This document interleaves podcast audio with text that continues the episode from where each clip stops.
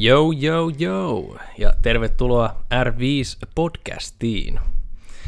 R5 Athletics and Health on helsinkiläinen liikunta- ja hyvinvointialan yritys, jonka palvelun keskiössä ovat ammattitaitoinen henkilökohtainen valmennus, moniammatilliset terveyspalvelut ja laadukas kuntotestaus.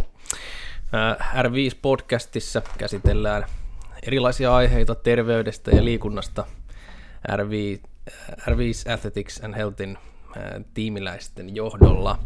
Tänään meillä studiossa on Mikael ja Samia. Tarkoituksena olisi puhua tänään vähän kehohuollosta. Me pistettiin Instagramissa kysymyksiä menemään, ja se oli semmoinen aihe, mihin haluttiin vähän vastauksia, niin tänään ajateltiin, että keskustellaan sitten siitä. Ja yksi kysymys on tullut Mikko Blumilta, että miksi Mikael on juntti? Muun muassa kysyttiin.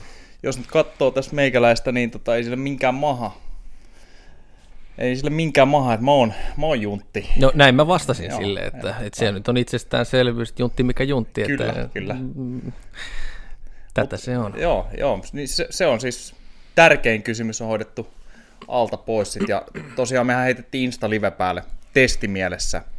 Ei varmastikaan vedetä koko podcastia, koska mä en jaksa pitää tätä flow motionia kädessä koko settiin ja saattaa mennä vähän puhekin vaikeaksi tässä, kun koittaa katsoa näyttöä samalta.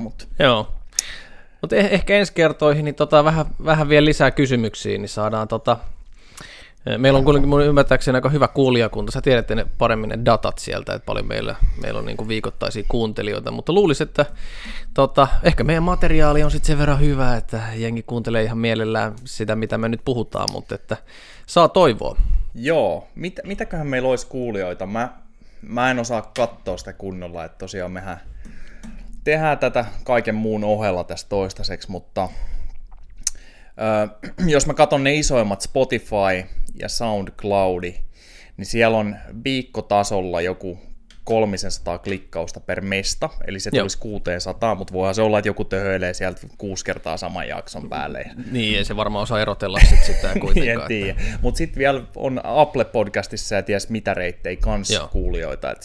Varmaan joku siis paras viikko voisi mennä 1000 kuuntelukertaan. Ja nykyään löytyy itse asiassa meidän omilta nettisivuilta myöskin meidän podcasti r5.fi kautta r5-podcast, että jos ei halua kuunnella jonkin tuommoisen systeemin kautta, niin nettisivuilta löytyy myöskin. Joo. Oliks, mitä muita kysymyksiä oli? Tiinalta oli tullut kysymys. Tiinalta oli kysymys, että koska lähdetään pyöräilemään Porvooseen, niin silloin siinä menojalka vipattaa siellä, että tarvitsisi päästä painaa. Että sehän oli surullisen kuuluisa Porvoon reissu, kun minä Jani Salmi ja Tiina painettiin sinne Porvooseen asti, kaverit veti PK-lenkiä, meikäläinen oli maksimisykkeillä muutaman tunnin siinä. Niin. Mutta on se, jos miettii, Tiina pyöräilee naisten elitessä, aloitti viime kaudella elitessä. Jani Salmi on Suomen parhaita vapaa-ottelijoita, rakentanut kuntopohjaa vuosia. Sä kaivat fillari verkkokellarista esiin ja lähdet niiden kanssa Porvooseen, niin kyllä se osasi melkein arvaa, että tulee tiukka lenkki. Joo, sitä se oli. Joo. Ja oliko sitten yksi kysymys tullut Vilmalta, joka oli ihan asiakysymyskin, ja sen tiimoilta tullaan tänään keskusteleekin kehon huollosta. Joo, se on ehkä semmoinen, mistä nyt ollaan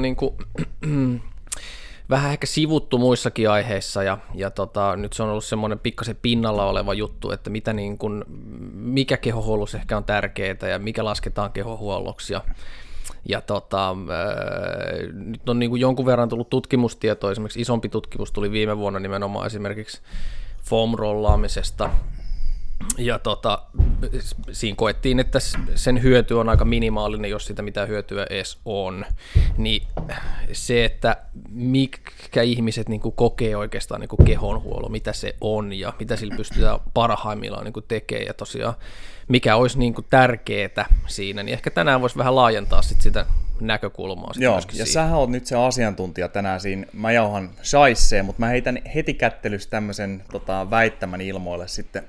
Voit ampua alas sen tai olla ampumatta, mutta kehon huolloksi, yksi tärkeimpiä kehon huollon elementtejä, mitkä ei mielletä välttämättä kehon huolloksi, jää monelta vaikka juoksijalta tai muulta kestävyyslajin harrastajalta tekemättä ehkä, niin olisi laadukas voimaharjoittelu. Mm. Joo, kyllä varmasti, ja se lisää niin kun, no varsinkin tuommoisissa kestävyyslajeissa niin ehkä sitä niin kun monipuolisuutta, mitä voidaan niin kun laskea sinne kehohuollon alle, että yleensä olisi monipuolista liikettä. Ja kyllä tietysti, niin kun, jos mä itse saisin valita niin kehohuollollisia juttuja, niin mä en ainakaan haluaisi olla siis heikko.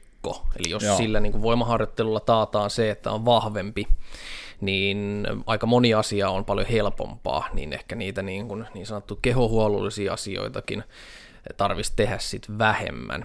Joo. Hei, tuossa oli, tänne yllättäen siis liittyy paljon jengiä tuohon Insta-liveen. No niin, siistiä. Ehkä nämä olisi karanteenia aikana, niin voisi vetääkin livenä. Mä heitän tähän väliin vaan nyt semmoisen, tämähän kuuluu tapoihin kanssa hyppii aiheesta toiseen, mutta mä aion etsiä nyt, kun taas tämä karanteeni aukeaa vähän, niin jonkun aluksi harjoittelijani tuottamaan tämän podcastin, niin saataisiin ehkä video ja näin. Mutta tuossa Jukka, oliko se, pitää katsoa vanhat silmät, mutta EMS Jukka laittoi, että Pessi, ihana tukka, ja mun pitikin kysyä jo ennen tätä, että paljon daamia kaatuu muuten täällä letillä. Näette tossa, jes, mitä sanoisit? Ilmeisesti aika paljon. No yksi. Niin, se riittää. Se on sitten aika paljon. Niin. Joo. Mutta joo, vielä pitää kasvattaa tukkaa, kun se kasvaa. Että mäkin on kuitenkin tuli 30 täyteen, niin voi olla, että se on koht gone, niin tämän verran sitä vielä tulee. Niin. Joo, ei siinä. Se voi olla, että täältä alkaa lähteä vähän pikkuhiljaa, mutta saa sitten takatukkaa kasvamaan sitten varmaan vielä 20 vuoden päästä, niin sinne vaan pituutta lisää. Kun on tsekkiletti, niin kyllähän sillä lähtee liikkeelle. Kyllä. Mutta joo, varmaan kehon huoltoa mietitään usein siinä vaiheessa, kun alkaa olemaan joku paikka kipeänä tai on sitten NS-jumeja tai muuta tämmöistä. Ja sitten sitä alkaa miettiä, ja varmaan monet lähtee siitä, että istuu alas vaikka telkkari eteen ja venyttelee esimerkiksi lenkin jälkeen. Varmaan pääsee alkuun sille. No joo, ja niin kuin huoltotoimenpide ehkä niin kuin saadaan mieltää niin kuin tämmöisen niin kuin autohuoltoon, että sitten kun joku on niin kuin hajalla, niin sitten ruvetaan niin kuin vasta tekemään asioita. Tai sitten semmoista niin kuin esimerkiksi vuosihuoltoa, että tehdään pikkasen jotain juttuja, että joku ei pääse kulumaan tai ei tarvitse vaihtaa sitten esimerkiksi osia sieltä. Että kyllä se niin kuin mun näkemyksen mukaan siinä olisi aika iso tekijä olisi nimenomaan sitä, että näitä tämmöisiä niin kuin erilaisia spesifejä toimenpiteitä tarvitsisi tehdä sitten sinne aika paljon vähemmän. Esimerkiksi mitä nyt mielletään, jos hierontaa tai justiinsa foam-rollaamista, tai nyt on tullut uutena justiinsa tämmöinen masake gun, eli ammutaan semmoisella lihas niin kuin hieronta pyssyllä itseään, niin ne on kuitenkin niin pieniä osia sitten taas sitä niin kuin kehohuoltamista ja oikeastaan sitä kokonaisterveyttä, että kyllä me niin kuin palataan niihin perusasioihin kuitenkin, eli siihen pyhään kolminaisuuteen sen liikkumisen, ravinnon ja unen niin kuin välillä.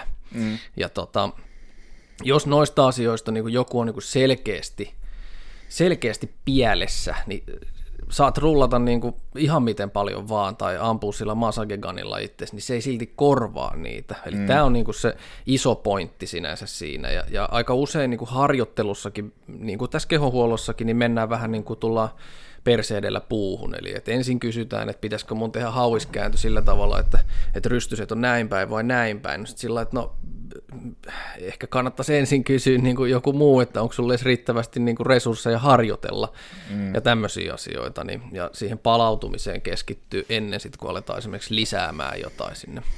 Joo, liikuntasuosituksethan päivitty tuossa just ennen kuin vuosi vaihtui, ja siellä liikuntasuosituksen pyramidin pohjalla on riittävä palauttava uni. Kyllä. Nykyään, että aika iso elementti siinä, mutta sitten jos mietitään, että nyt nämä olisi suunnilleen uni, ravinto, treeni kondiksessa, tai sanotaan, että uni ja ravinto eka, että päästään sinne siihen itse treeniin ja sitten siihen kehonhuoltotreeniin, niin varmaan ennen kuin mietitään hirveästi sitä taas kerran, että miten nyt sitä kehoa huoletaan parhaalla mahdollisella tavalla, niin jos me kuormitetaan itteemme liikaa, että vaikka joka päivä tai joka toinen päivä kova reeni, mihin ollaan totuttu ja ollaan rakennettu pohjia niille, niin taas sitäkään ei saa pelastettua millään maailman kehonhuollolla sitten. No juurikin näin. Juurikin näin. Ja itse asiassa hyvä, kun otit ton esille. Mäkin ajattelin, että siitä voisi nimenomaan jutella tästä liikuntasuosituksesta, koska tämä on ihan mun mielestä vastaa aika hyvin, eli pohjalla on se palauttava uni, riittävä määrä. No siitä voidaan sitten keskustella paljon, että mikä on riittävä määrä. Aikaisemminhan ollaan niin kuin unitutkijat on suositellut nimenomaan sitä, että jos heräät aamulla virkeänä, niin se olisi niin kuin riittävästi, tai että se 7-8 tuntia niin kuin pyörisi sillä osastolla. Sitten totta kai pari machoa löytyy, jotka ei mulla riittää se 3 tuntia. No säätänä. Just näin, että ne unitutkijatkin on kuulemma vähän muuttanut sitä näkökulmaansa, eli että välttämättä se ei tarkoita... Tai siis sillä tavalla, että jos mietitään, että olet ollut vaikka pitkään univajeessa, niin se aamun vireystila, se tuntuu, että sä oot ihan virkeä, vaikka sä oot oikeasti niin kuin univajeessa. Eli se ei niin kuin välttämättä suoraan korreloi sit siihen niin kuin fiilispohjaisesti. Et enemmänkin se suositus olisi se, että jos on jotain oireiluita, tai vaikka välttämättä ei isompia oliskaan, huomaisi niitä, niin pyrkisi nostamaan sitä unimääräänsä päivätasolla noin tunnilla. Ja jatkaisi sitä parin viikon ajan ja sitten vertaisi sitä siihen edelliseen fiilikseen. Ei, mä suljen kohta tämän Insta-liven. Mä en jaksa pitää tätä Flow Motionia kädessä enää ja katsotaan. Tää on ihan hauska. Tänne tulee jengiä ja välillä lähtee jengiäkin, mutta ja sun tukkaa tosiaan kehuttiin. Loistavaa. Mutta tosiaan voi sitten kuunnella loppuun kehonhuollosta sitten, kun saadaan varmaan tänään niin julkaistuu sitten toi itse podcasti, tulee Spotifyin ja SoundCloudiin ja kaikkialle. Mutta kerro vielä mulle semmoinen, että jos pitäisi valita nyt näistä kehonhuollollisista asioista, jos nyt unohdetaan nämä peruskivet, uni ja ravinto, sun muut, mitkä oletetaan, että on kunnossa, niin mikä sun mielestä on tärkein kehonhuollollinen elementti tai kehonhuoltotreeni, jos sä saisit valita vain yhden? No kyllä se liittyy sitten siihen niin kuin staattisuuden välttämiseen, eli käytännössä monipuolista liikettä sitten sinne kroppaan, eli pyrkisi pysymään liikkeessä. Et nyt niin kuin tässä meidän yhteiskunnassa on niin helppo pysyä paikallaan, niin oikeastaan että rikkoisi sitä paikallaan olemista, sit olkoon sitten taukoliikuntaa tai harrastaisi sit monipuolisesti jotain, mitä tahansa, niin kuin kevyttä harrasteluita tai tekisi taukoliikuntaa tai whatever, mutta kuitenkin niin kuin pyrkisi välttämään niitä staattisia asentoja. Alright, eli ennen kuin edes miettii just sitä, että onko rulla parempi kuin venyttely, onko dynaaminen venyttely parempi kuin staattinen venyttely, niin se, että tulisi liikettä vaan. Yes, just näin, eli silloin välttämättä ei tule edes niin kuin mieleen sitä, että tarvis rullata, vaikka sitten sanotaan sitä takareittä, kun on istunut 8 tuntia päivässä, kun ei ole istunut 8 tuntia päivässä. Eli tämä on taas sitä ennakointia siihen. Niin miksi sä hoidat niitä niin kun ongelma-alueita, jos niitä ei ole ikinä tullut niitä ongelmia? Niin tuolla voisi niin kun aika helposti sitten lähteä. Otetaan nyt vielä, kun täällä on kerran kysymys suoraan tässä livessä, niin täällä ihmeteltiin, että sohvaperuna on siis pahasta. Joo. Kyllä se näin ilmeisesti on. Okei, mutta mun käsi ei jaksa pitää enää tätä Flow Motionia, niin lopetetaan tämä Insta-live, tämä oli ihan extempore. Tämä on hyvä traileri. Joo, niin katsotaan, eiköhän me saada näitä jaksoja sitten, koska se kiinnostaa kaikki ihan helvetisti nähdä meitä, kun me puhutaan, niin joskus sitten ihan kokonaan videoituakin, tai parhaat palatta jotain. Okei, mutta ei mitään. Peace out. Hyvää koronakevää jatkoa vaan kaikille. Jes, jatketaan sitten. Noin, jatketaan sitten ihan podcastiin normisti. Yes. Joo. Mutta ilmeisesti aika iso kansan tautiongelma tää ollaan paikallaan vaan. Joo, no sen kyllä nyt huomaa tästä koronastakin liittyen, että jengi on aika paljon tuossa somemaailmassa nyt pyörimässä, että on aikaa. Joo. Ja niin kun ylimääräistä aikaa tulee, niin mihin se kulutetaan, niin helposti se menee just tähän. Eli että sitten pyöritään Instagramissa. Mutta sitten kun on käynyt myös näillä ulkoilureiteillä, niin kyllä siellä saa jumalauta väistellä jengiä aika huolella. Kyllä. Nekin meemit on ihan paikallaan, kun jengi laittaa, että silloin kun ei ole korona, Niin, kaikki on kännykkä kädessä ja nyt kun on korona, niin kaikki ulkoilee ja helvetisti. Ja kyllä tästä just niin kuin jotain hyviä puolia jäisi tästäkin, niin se voisi liittyä just tähän, että jengi niin opettaisi itseään siihen, oppisi nauttimaan sit siitä niin kuin ulkona olemisesta ja niin kuin,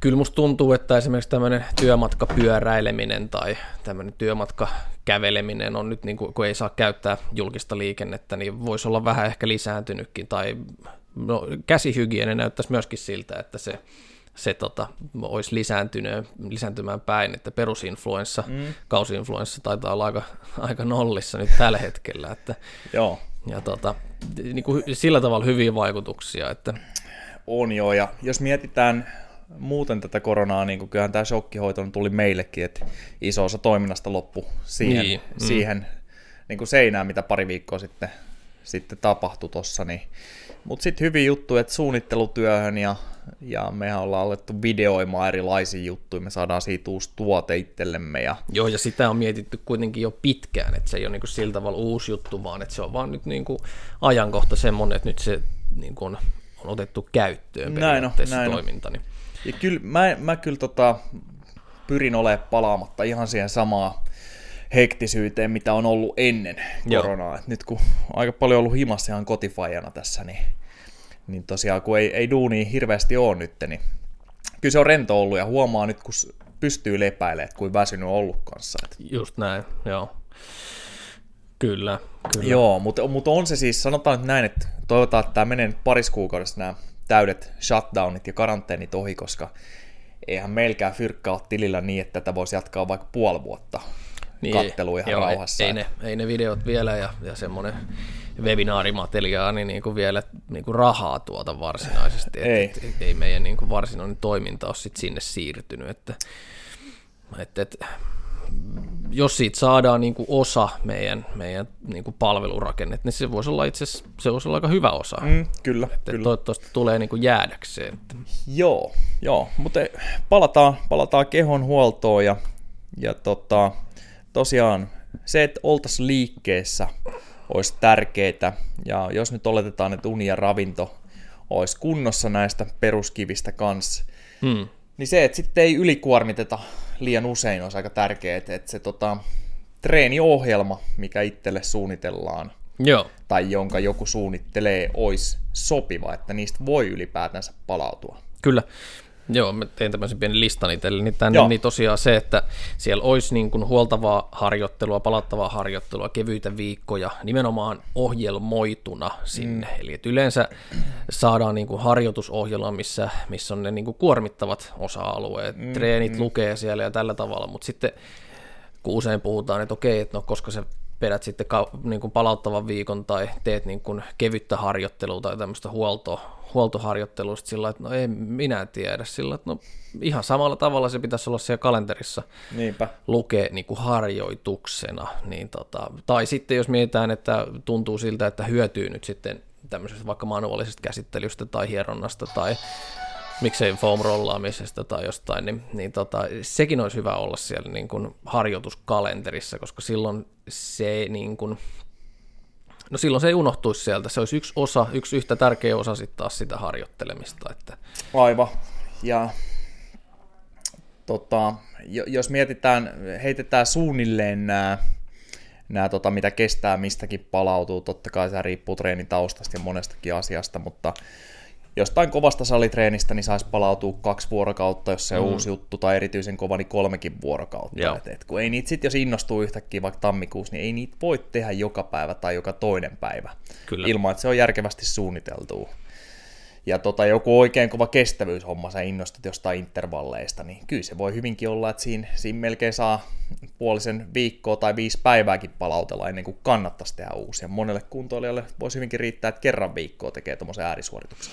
Joo, ja tämä on nimenomaan just se, että sen niin kuin minimaalisella effortilla saataisiin maksimaalinen hyöty, niin just joku tuommoinen jopa 5 päivän niin kuin lepokuhan se sitten, sen 5 päivän jälkeen myöskin tehdään se harjoitus, että se ei niin kuin valu siitä sitten yhtään pidemmäksikään, niin voisi hyvinkin tukea tätä niin kuin superkompensaatioajattelua. Että.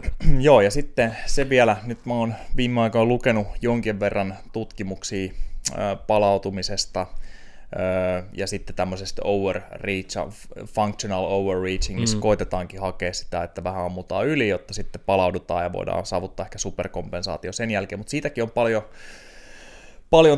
ristiriitasta sitten tutkimustuloksia, eli kun se ei toimi läheskään kaikille, eli monelle se overreach menee sitten ihan puhtaasti jo niin kuin miinuksen puolelle, ei siitä palauduta kovempana, että se on ollut liikaa, ja taas se riippuu, että mikä se taso siellä on ollut, semmoinen sopiva eteneminen, missä hiljaa hiivitään kondiksessa eteenpäin, niin se voisi olla ja tarpeeksi niitä iisejä viikkoja, koska varsinkin meille normi-ihmisille, koska normi-arjesta palautuminen niin kuin menee sinne samaan kategoriaan sen kokonaispalautumisen kanssa, että jos duunis on stressiä tai himas on stressiä ja näin poispäin, niin se vaikuttaa siihen, miten sä palaudut sun salitreeneistäkin. Just näin, kyllä. Joo, ja se on niin kuin jännittävää, jos mietitään niin kuin vaikka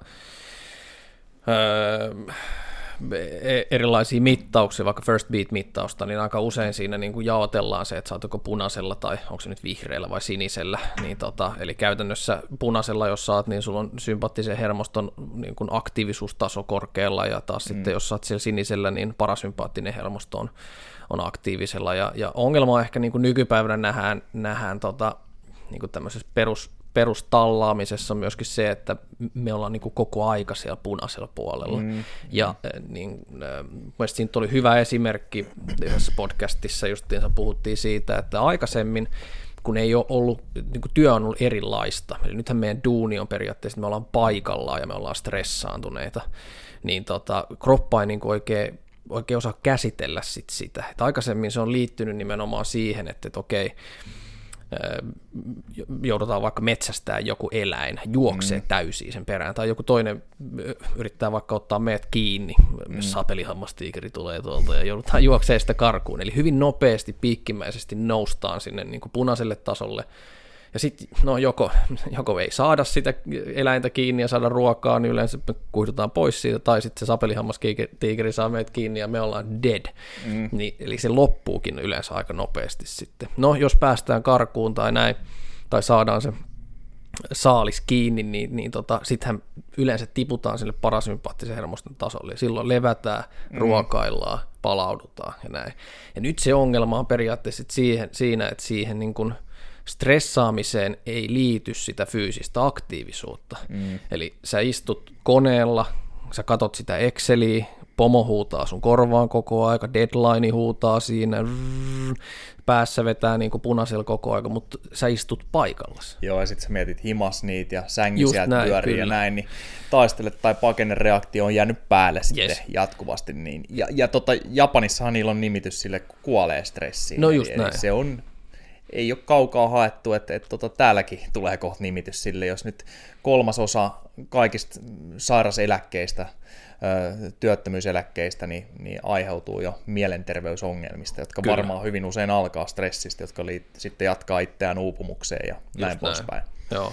Ja tuo jännittävä liittyen sitten esimerkiksi tämmöiset kovat stressaajat niin kun saattaa helposti olla sitten myöskin kovia treenaajia, eli että sitten niinku ei oikein niinku tunnu, että se ei ole mitään treenaamista, jos ei vedetä sitten niinku ihan täysillä.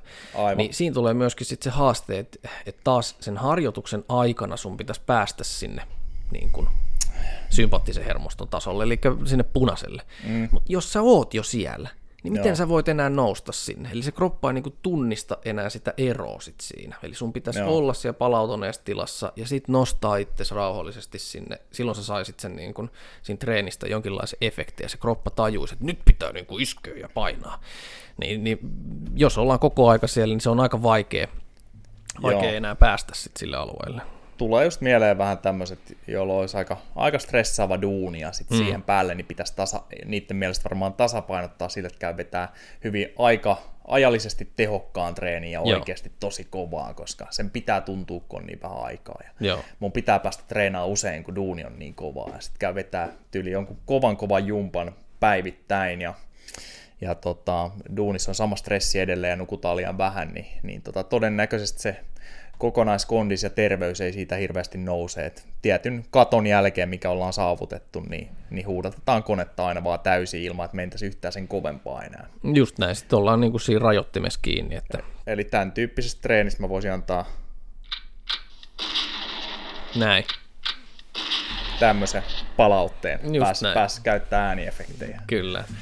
Yes. Mutta pitäisikö heittää sitten konkreettisia esimerkkejä siitä itse kehonhuoltoharjoittelusta? Et jos nyt oletetaan, että nämä muut elementit olisi suunnilleen kunnossa, jos ei ole, niin niitä kannattaa tehdä duunia se eteen, että alkaisi olemaan, mutta silti niin kehonhuoltoa tavalla tai toisella. Kaivetaanko rullaisia vai dynaamiset venytykset vai mitä me tehdään? No joo, taas kerran niin kun tutkimustietoa löytyy jonkun verran noista isompia katsauksia on tehty, että siinä on tietysti niin kun, vaikka rullaamiset, otetaan nyt se tuohon niin kun ensimmäisenä, niin pääsääntöisesti ne hyödyt, mitä siitä on, niin on suhteellisen pieniä ja aika lyhytaikaisia, jos siitä jotain hyötyä sitten niin kuin ees on. Okei. Onko rullan ongelma se, että ei päästä tarpeeksi syvälle?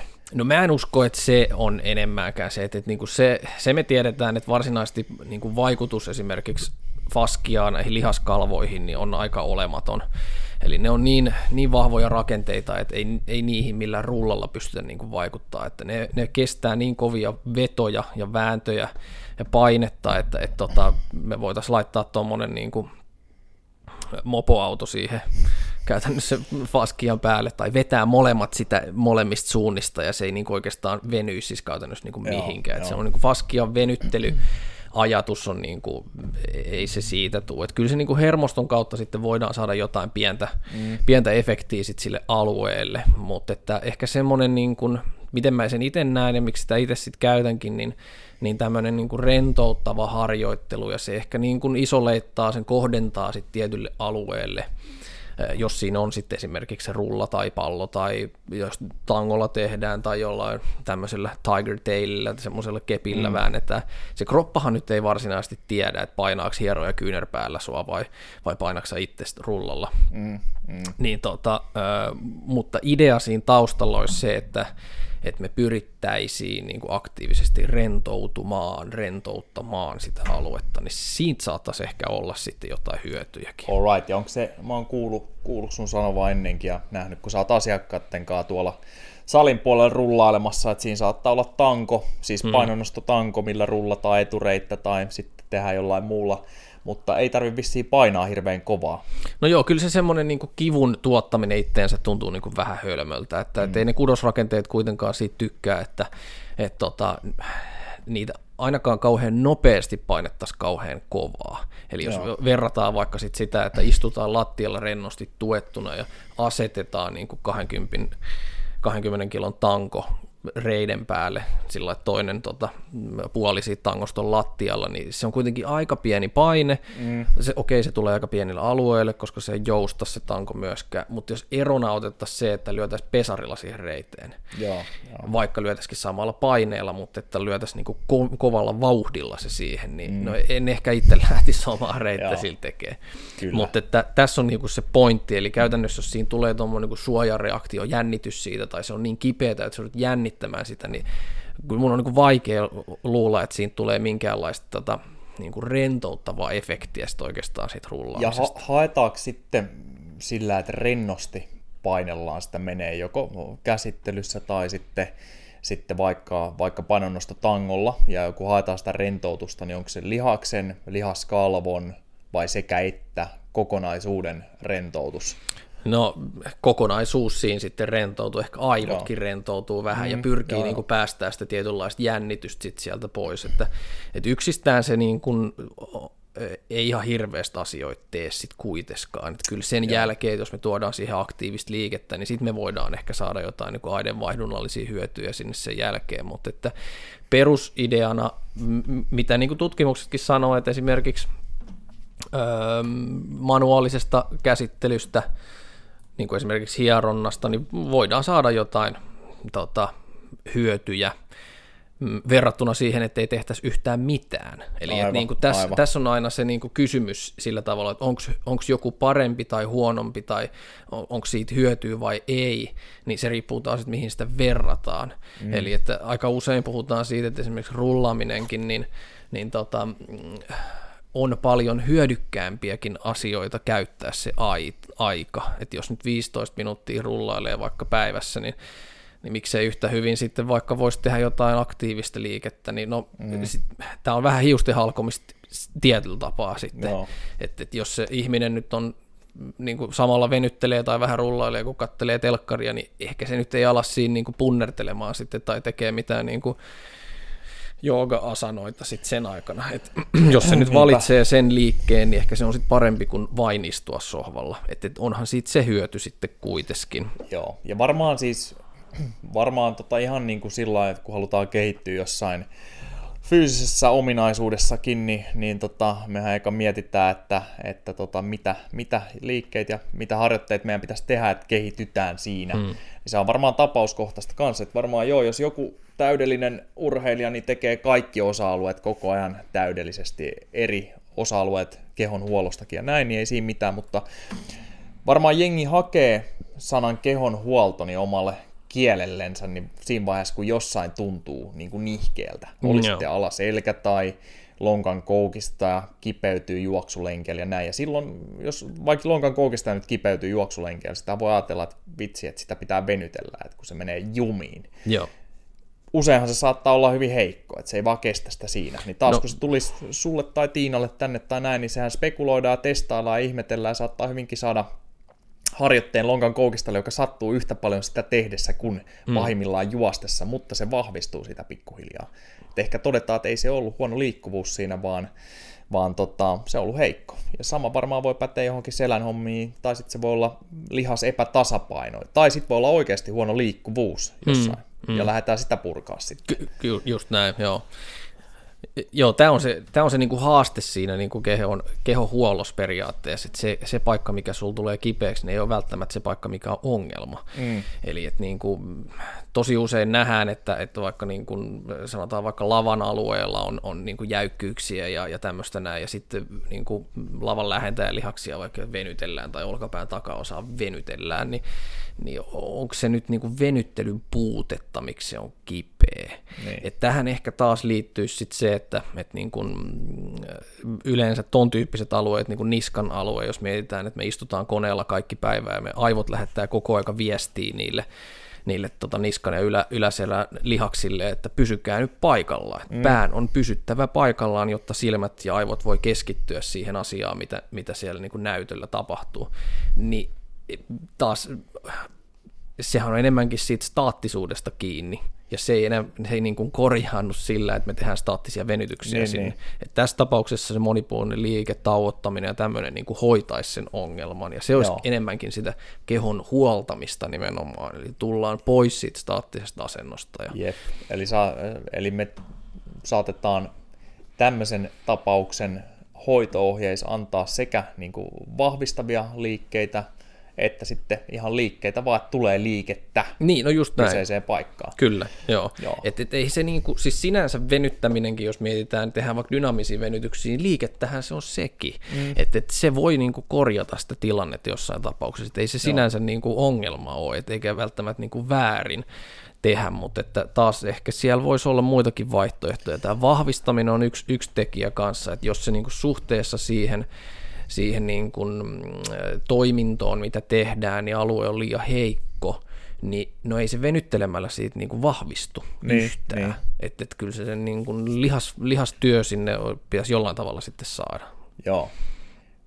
Onko tästä voidaan joskus ottaa omakin jakso, Tiina halusi olla mukana siinä myöskin, mutta staattinen venyttely, saisiko jättää jo vähän niin kuin vanhempaa arkistoa, vai tarviiko kaivaa esiin vielä kehon huolto mielessä, niin staattinen venyttely, tälleen klassikkotyyli, että mä istun alas, venyttää pakaraa ja etureittä ja näin poispäin.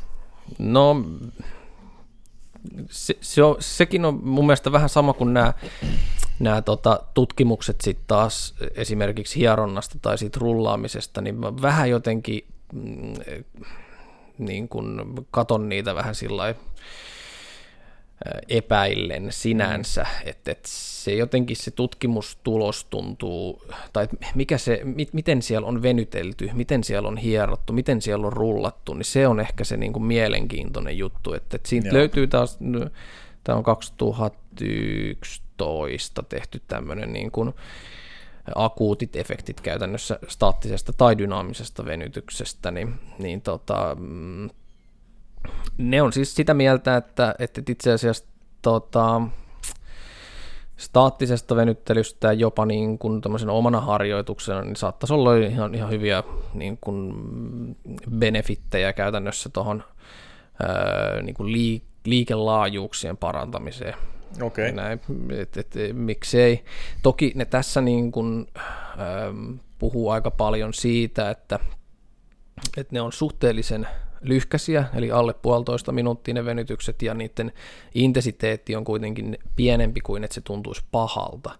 Eli tässä on just se niin kuin haaste, että niin kuin venytellään vaikka takareisiä naama irvessä, niin vähän sama kuin se rullaamisenkin kanssa, että joo, voitaisiin se painaa sitä niin kovaa, että sattuu, mutta että taas mitä se sitten niin kuin hyödyttää, tai jos siinä tulee se sama rentouttava efekti siihen, että sä pyrit rentouttamaan niitä tiettyjä alueita, niin no ehkä se sitten rentoutuukin, ja sillä voidaan saadakin jotain niin kuin hyviä juttuja sinne aikaiseksi. Taas siitä, kun puhutaan staattisesta venyttelystä, niin siinä on niin kuin aika wide range, että mitä se sitten oikeasti on.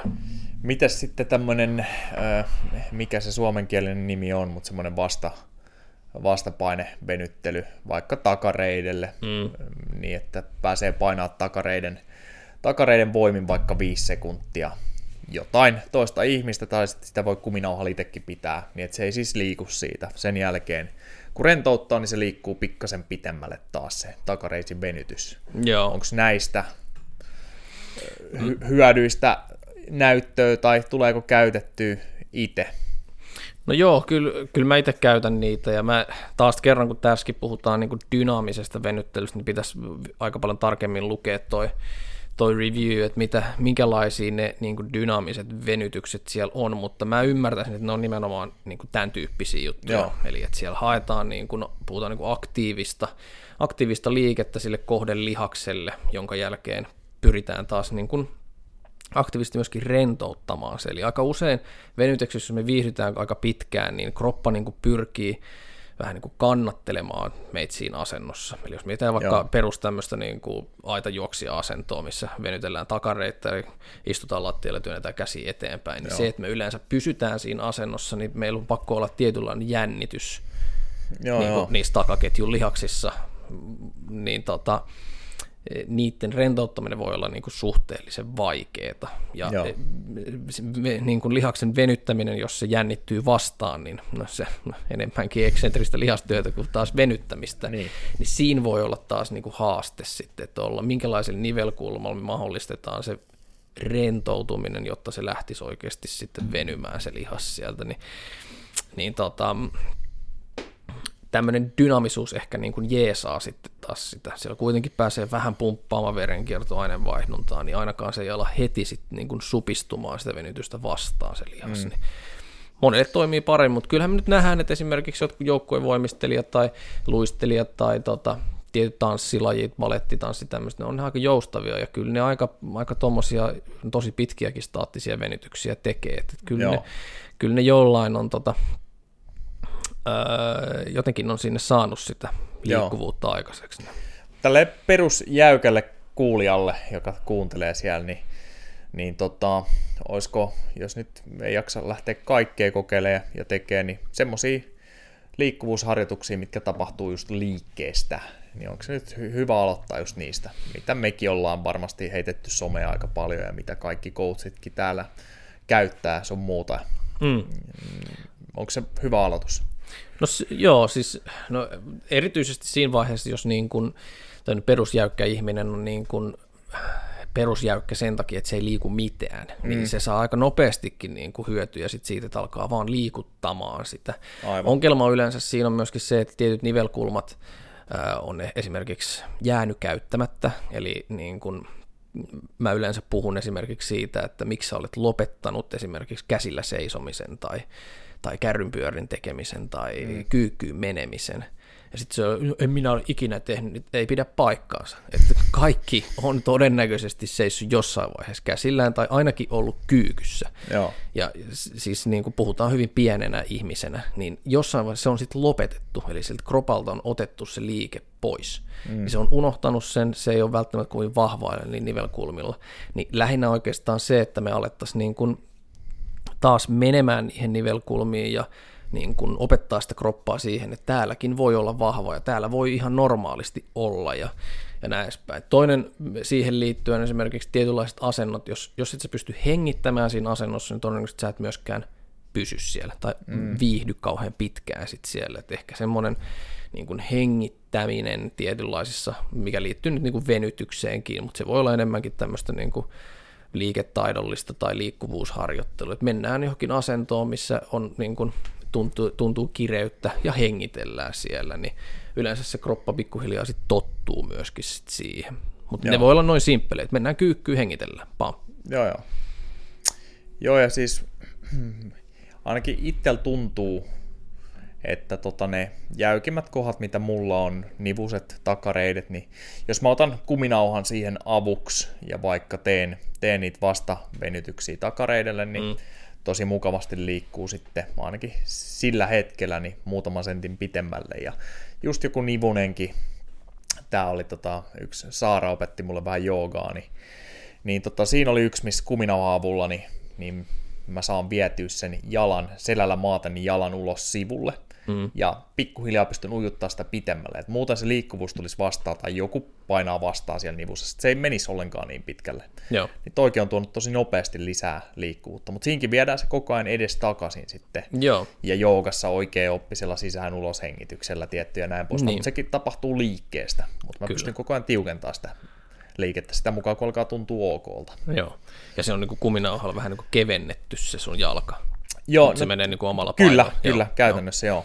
Just näin, eli siinä taas niin kuin luodaan se olosuhde semmoiseksi, että se kroppa pystyy niin kuin rentoutumaan, se tuntuu turvalliselta mennä sinne, että jos sä menet kauhean vauhikkaasti sinne tai kovalla vastuksella, sun kroppahan automaattisesti alkaa vähän niin kuin vastustamaan sit sitä painetta, eli jännittymään ne lihakset, mitä sä yrität rentouttaa ja venyttää, niin siinä tulee niin haasteet sitten myöskin sinne. Joo, ja sitten jos miettii ennen kuin ties taas tämmöisestä dynaamisesta venyttelystä tai fiksusta voimaharjoittelusta, niin ennen sitä aikuisia mä oon aikoinaan aloittanut potkunyrkkeilyn, niin eihän aluksi pystynyt, jos miettii taaksepäin, niin potkaisee edes lyhyempää vastustajaa päähän, ja silloin tosiaan ei ole tehty muuta kuin dynaamisia venytyksiä joka väliin silloin tällöin, että ihan sillä potkimalla on sitten muutamassa vuodessa saanut, että se on jämähtänyt, että nyt voi kylmiltäänkin potkasta päähän, niin kuin teinkin totta kai duunissa. No aivan kaikkia päähän. Kyllä. Mutta tämä on ehkä myöskin se taidon oppimista, eli opetetaan sitä niin kuin hermostoa, että tämmöinen liike on niin kuin ihan sallittu liike, ja se on mahdollista tehdä esimerkiksi nopeasti hyvällä hallinnalla, että jos sieltä tulee semmoinen niin kuin pelko, että no niin, tässä räjähtää joku lihas tai repeä tai jotain, niin ei sun kroppa niin kuin pääsääntöisesti salli sellaista. Aivan.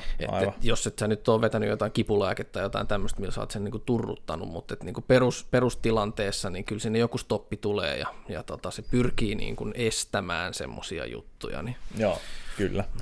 Okei, no tässä me ollaan puhuttu staattisesta venyttelystä, dynaamisesta, ollaan vähän puhuttu siitä rullailusta, että se nyt ei välttämättä ole se perusrullailu, mitä ollaan tarjottu ihmisille, niin se paras. Onko jotain muita elementtejä vielä, mitä olisi hyvä tässä vaiheessa käydä läpi? No kehonhuoltoon ehkä mietitään niin kuin aika vahvasti sitten, no, niistä ollaan puhuttu aikaisemmin podcastissa niin kuin kylmähoidosta ja niin kuin kuuma tai tämmöistä lämpöhoidosta, että niistä voi ehkä katsoa sitten meidän aikaisemmista podcastipätkistä, mutta kyllä nekin on semmoisia niin kuin menetelmiä, mitä jos niitä haluaa käyttää ja kokee, että niistä on niin kuin jotain hyötyä, niin taas kerran oikeastaan olisi hyvä aikatauluttaa sinne omaa treeniohjelmaan, niin saisi niistä jotain hyötyä, koska niistä on niin kuin tutkimuksetkin löytänyt tietynlaisia hyötyjä, että tämmöisiä niin kuin vähän voisi sanoa niin kuin erikoiskeinoja. Aivan. Joo, mutta ehkä sitten yhteenvetona, niin jos nyt siellä on jäänyt tekemättä venyttelyt ja näin, niin voisi lähteä dynaamisilla venytyksillä, missä tapahtuu niin kuin liikkeestä asioita. Ja sitten taas se, että jos kipeytyy vaikka polvijuostessa ja näin, niin sen kehon huollon voi miettiä niinkin, että onko se rasitus liian iso vaikka viikkotasolla, tai onko kertatreenit, onko pitkät lenkit mennyt liian pitkiksi. Mutta sitten kans, jos ei tee voimaharjoitteluja näin, niin siellä on kyllä yksi iso osasyy todennäköisesti siihen sitten, että oli sitten heikot etureidet tai heikot takareidet tai heikot pohkeet, huonosti toimiva nilkka, mitä ikinä, niin kaikki nämä voi varmaan aiheuttaa sen polven kivun. Siitä. Kyllä, tämä tulee siihen isoon kokonaisuuteen taas, että jos me niinku tuijotetaan vaan sitä polvea ja sen kipuun niin, ja lähdetään sitä paikallisesti hoitaa, niin kyllä se aika vaikeaksi jää. Että kyllä mä puhun niin kuin munkin asiakkaiden kanssa yleensä siitä justiinsa, että se esimerkiksi lihastasapainojutut tai ne heikkoudet tai mitkä on sillä alueella, niin ne on niin kuin täysin toissijaisia juttuja. Että jos me ollaan koko ajan ylikuormittuneita tai meillä ei ole palautumiskapasiteettia suhteessa siihen harjoitteluun ja näin, niin se tulee vaan kipeäksi. Se oli ihan sama, miten vaan vahva niin kuin ne ympäröivät kudosrakenteet on. Jos me ollaan ylikuormittuneita, niin se on voi. Aivan. Niin sen takia taas palataan niihin perusasioihin, että ne olisi kondiksessa. Kyllä. Ja tosiaan sua kuunnelleena ja sitten Peetun podcastiakin kuunnelleena ja näin, niin monella ei riitä vaikka voimat pohkeessa niin juoksemiseen, että on liian heikko juostakseen, vaikka juokseekin hyvin. Kyllä. Eli taas nyt tämmöiset puheet esimerkiksi, että voimaharjoittelu niin hidastuttaa ja heikentää suoritusta vaikka juoksussa, niin tai sitten tämmöiset puheet, että hei, mä katon sitten treeniä ja venyttelyä ja näitä sitten, kun mulla helpottaa vähän stressiä ja näin poispäin, niin oho, toi oli konepistoli. Noin. Niin ei muuta kuin liikettä käyntiin vaan ja näin. Mun piti ottaa tämmönen vahva lopetus. Mä vedän vielä tosta sapeliin. Katsotaan. Sapeli. Noin, se kuulosti tolta. All right, nimittäin mulla on varmaan siellä Nora Al-Saffu oottelemassa salin puolella. All right, ei mitään. Pikku voimaharjoittelua tosta. Niin, eihän siinä, lopetellaanko me tähän vai että sä vetää hullun monologin hyvin. Tästä vielä? Ei mitään, toi oli ihan hyvä setti, niin palataan asiaan taas ehkä liven turvin sitten kyllä. Seuraavalla ja settillä. Jos siellä joku opiskelija kuuntelee, joka on jollain audiovisuaalis hässäkkäalalla ja tarvii vielä tämmöisen työharjoittelupaikan, niin voisi tulla meille tuottaa tätä Suomen, ei itse asiassa maailman kuunnelluinta podcastia. Ja parasta. Joo, ja tämähän nyt oli tietty tai sais se jauhantaa taas, mutta näillä mennään. Hyvä, kiitos kuuntelijoille. Kiva juttu. Palataan asiaan. Noniin, moi moi.